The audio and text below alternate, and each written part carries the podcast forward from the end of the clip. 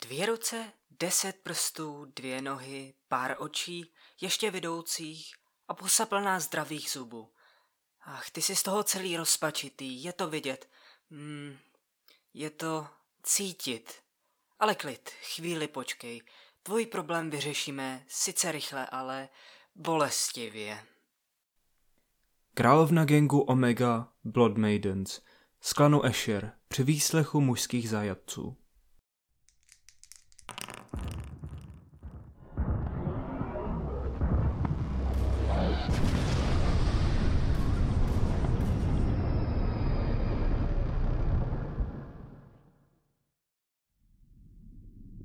Skutečný ženský půvab, ale převlečený do těch nejhorších nástrojů války. To je rod Escher. Zlomyslnost, krutost a zášť charakterizují tento rod. Ve spojení s veškerou chemickou produkcí, která Escherům na Nekromundě patří, je to smrtící kombinace. Zajímavé je, že jde o nejstarší rodovou linii vůbec, byť jméno Escher je známo teprve pár tisíc let. Historie rodu je velmi složitá a strastiplná. Zasahuje až do věku před prvním z císařských guvernérů planety, Matrekem Helmorem, a je možné, že zahořklost žen rodu Escher pramení právě z jejich tragické historie. Zrnka pravdy o vzniku rodu Escherů musíme hledat v legendách, které vyprávějí matky rodu z generace na generaci, nebo ve starých záznamech, které jsou uloženy v obrovských knihovnách rodu Helmor. Pokud se vám podaří přečíst si svazky Apokryfa Necromundus, právě oni si věnují historii a osidlování této planety. Můžete se dočíst o posledních dnech živé kontinuity na planetě, která ještě nesla jméno Anareus Prime. Její tehdejší vládci, tajemní Iron Lords, měli své služebníky, každý zodpovídající za přesně přidělenou činnost. Nás budou zajímat tři sestry, divoké lidské válečnice, Celestria, Syndrena a Solarana. Všechny oddané svému úkolu, kterým byla zodpovědnost za bezpečnost svých vládců. Každá z nich byla skvělou šermířkou a byly obdařeny bystrostí a důvtipem, jímž poráželi všechny nepřátele. Když se přiblížila zkáza planety a obrovské válečné teranské lodě Impéria zatemnily oblohu Anarea, sestry rozpoznaly konec svého světa. Přísahali si přežití za každou cenu, ať se děje a přijde cokoliv. A právě v následujících událostech, které planetu potkali, se tyto tři sestry stávají královnami rodů, které vedly. Ešaky, Athenos a Ulanty. Společně uzavírají takzvaný svazek čepelí. Šlo o příslip, kdy cokoliv se stane jednomu rodu, zbylé dva vždy přijdou na pomoc. Vznikl znak, v nezměněné podobě jej klan používá dodnes, tří propojených nožů, královen čepelí, jež označoval a spečetil vzájemný slib. Tři sestry královny začínají být odteď známé jako čepele. Po úlech se setkáme s různými názory na původ přízviska Asherů. Klan Čepelí.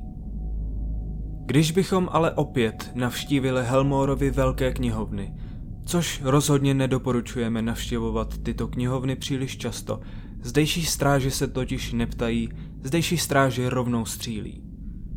Tak zjistíme, že přízvisko rodu pochází právě z této doby. Nesl jej totiž již dávno předtím, než vůbec dostal jméno Escher. Celestria, Syndrena a Solarana chtěli, aby jejich slib a závazek zůstal neměný. A tak díky svému vědění chemie a genetiky, částečně převzaté od svých původních pánů, částečně modifikované imperiální vědou, vytvořili genetické dědictví sebe samých. Stvořili takzvanou první pokrevní linii. Tři sestry spojili svůj genový potenciál a vytvořili linii jedinou, ze které vzešly všechny následující rody a v současnosti pocházejí všichni Ešerové.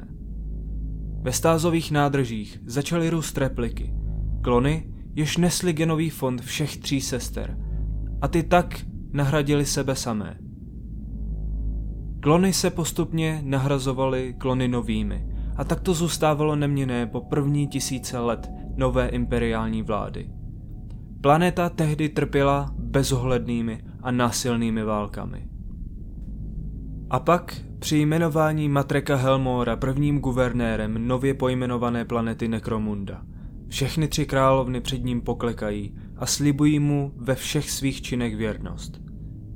Všechny tři v něm vidí spasitele jejich světa, který konečně přinese klid a mír na planetu zuboženou válkami. Po další tisíciletí, která následovala, však sestry, nyní již klony klonů, Zjistili, že metoda prodlužování jejich existence nemůže pokračovat navždy. Jejich genetické trezory byly stále více oslabovány neustálou replikací a stávaly se zranitelnými. Jakýkoliv nepřátelský záměr mohl zapříčinit nemožnost v dalším pokračování klonové linie sester. Vytvořili tedy postup nový. Spojili svou jedinečnost do 12 dětí pěti chlapců a sedmi děvčat. Celou pokrevní linii všech dalších pokračovatelů a narozených dětí až ke klanu Escher lze vystopovat zpět k těmto dvanácti předkům. Sestry mohly konečně dožít své životy. Zničili své genové fondy ve stázových trezorech a mohli v poklidu najít svou skutečnou smrt. Bytiž sloučeny do jedné pokrevní linie, všechny tři klany, Ulanty, Athenos, Ešaky, dal prosperovali. Muži i ženy měli čistou krev, nezmutované končetiny ani tělo. S čistou duší vyčnívali nad ostatními obyvateli úlů, kteří byli prolezlí nemoceny, toxiny a mutacemi. Navíc jejich věrná služba rodu Helmor jim vysloužila status prvního velkého klanu. Bylo ale potřeba zjednodušit původní tři názvy. A tak pro potvrzení sjednocené pokrevní linie přijali všechny tři odnože klanu nové jméno po jednom z měsíců planety – Ulandari. Klan byl čím dál větší a se stále rostoucím vlivem. Čekal jej blahobyt, jež mohl vydržet staletí. Čas tomu ale nechtěl dopřát a z Ulandary neměl slitování. Nejdříve celý rod postihlo politické rozdělení – Jedna část si zachovává privilegia a postavení velkých rodů a stávají se šlechtou ve věžích úlů. Zkracují svůj původní název Ulandáry a od této chvíle až do dnešních dnů jsou známí jako Ulanty. Naopak druhá, mnohem početnější část klanu, Athenos, zastávají dekadentní smýšlení.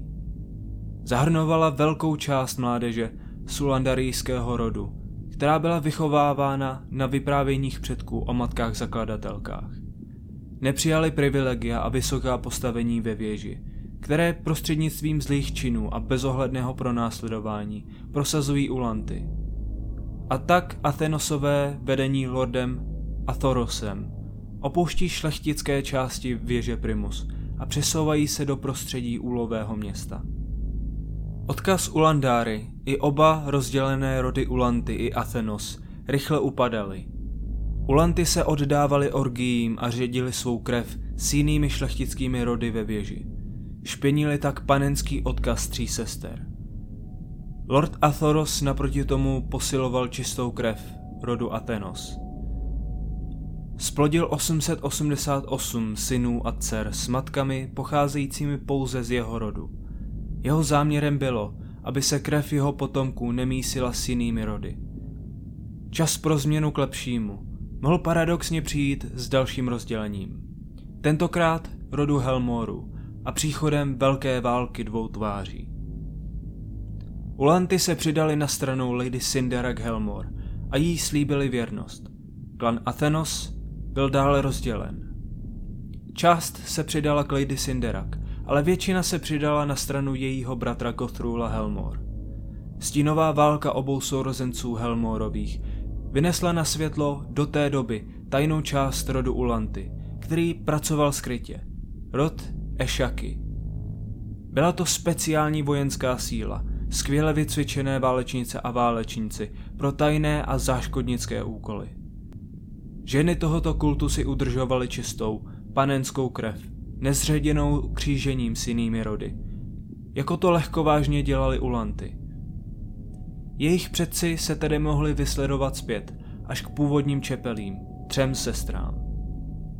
Když krvavé konflikty války dvou tváří skončily a Lady Cinderak zvítězila, Ulanty si posílili vydobité pozice v Ulu Primus a díky vítězství Lady mohli těžit z jejich úspěchů. Dalo se však říct, že měli pramálo společného s původním rodem Ulandáry, ze kterého vzešli. Rod Athenos ale dopadl ještě hůře. Všichni, kteří následovali Gothrula, byli vyhoštěni do pustiny nebo zabiti. A právě v tento čas přichází na scénu rod Ešaky. Ti byli čím dál více rozhorštěni tím, jak se Ulanty těžce odchýlili od svého skutečného původu. Proto raději volí, stejně jako před válkou klan Athenos, dobrovolný odchod z věže do nižších částí Ulu Primus. Díky stejnému přesvědčení a stejné pokrevní linii absorbují zbytky klanu Athenos, kteří přežili a neutekli do pustiny. Byť to byla už jen třetina jeho původního počtu, Ešaky to velmi posílilo a mohli svým vlivem zajistit místo mezi ostatními velkými klany v Úlu. Staletí po válce dvou tváří byla pro nově vytvořený rod Ešaky nelehká a nebezpečná. I přesto se ale snažili svou dominanci v úlovém městě rozšiřovat. Ta nejhorší rána ze všech však teprve měla přijít. Do té doby totiž všechny zmiňované rody se stávaly stejně tak z žen i mužů. A to se mělo brzy změnit. V době největšího rozmachu klanu Ešaky se jejich největšími rivaly stal paradoxně nově vytvořený klan, který pomáhali sami vytvářet. Goliášové. Vzájemná nesnášenlivost mezi oběma klany přešla v dlouhodobou válku. Tento konflikt eskaloval v úlu Minerva, do kterého se velká část Goliášů uchýlila. Zde proti Ešakium Goliášové postavili hordy svých těžce vyzbrojených otroků, Ogrinů. Ešakiové potřebovali nějakým způsobem kontrovat těmto siláckým zabijákům. Opět přišla na řadu jejich znalost chemie a genetické manipulace. Bojovníci klánu velmi ochotně přijali masové experimentování genetických vylepšení na jejich tělech. Mutace a smrt vyvolaná chemickými stimuly byly sice časté, ale ešaky se rychle učili a vyvíjeli nové směsi, jež měly vylepšovat genetiku lidského těla, jeho reakce, sílu, obratnost. Začalo se jim říkat jednoduše stymy. Bojovníci ešaky se díky nim mohli vyrovnávat hordám útočících ogrinů. Dlouhá a pro obě strany vyčerpávající válka však nečekaně nabrala rychlý spát, takzvaný Velký hladomor, který vypukl v celém úlu Minerva, byl vyvolán chemickým otrávením potravin. Celá zákeřná akce byla perfektně naplánovanou lstí Ešakiu. Následkem bylo rychlé ukončení války. Vyhnání a pronásledování Goliášů do podúlí Minervy nebo do pustin. Ešakiové se mohli radovat z vítězství. Stejně tak byli pyšní na posílení jejich temné pověsti o nemilosrdných zabijácích, kteří se neštítí genetických manipulací. Do té doby si ale vůbec neuvědomili, že zaseli i semena svého vlastního zániku. Neutuchající a sobecký zájem o vylepšování genetiky je přivedl na pokraji vymření. A to je pro dnešek vše. V příštím díle se dozvíme zbytek historie a hlavně, co vlastně rod Ešaky postihlo a jak konečně proběhl jejich přerod v Ešery. Na Nekromundě máte na výběr pouze ze dvou možností. Potřebujete-li vylečit zranění, buď se dohodnout s klanem Escher, nebo nebýt zraněn, volba je na vás. Ordon Kyle, člen obchodnického cechu, Mercator Geld.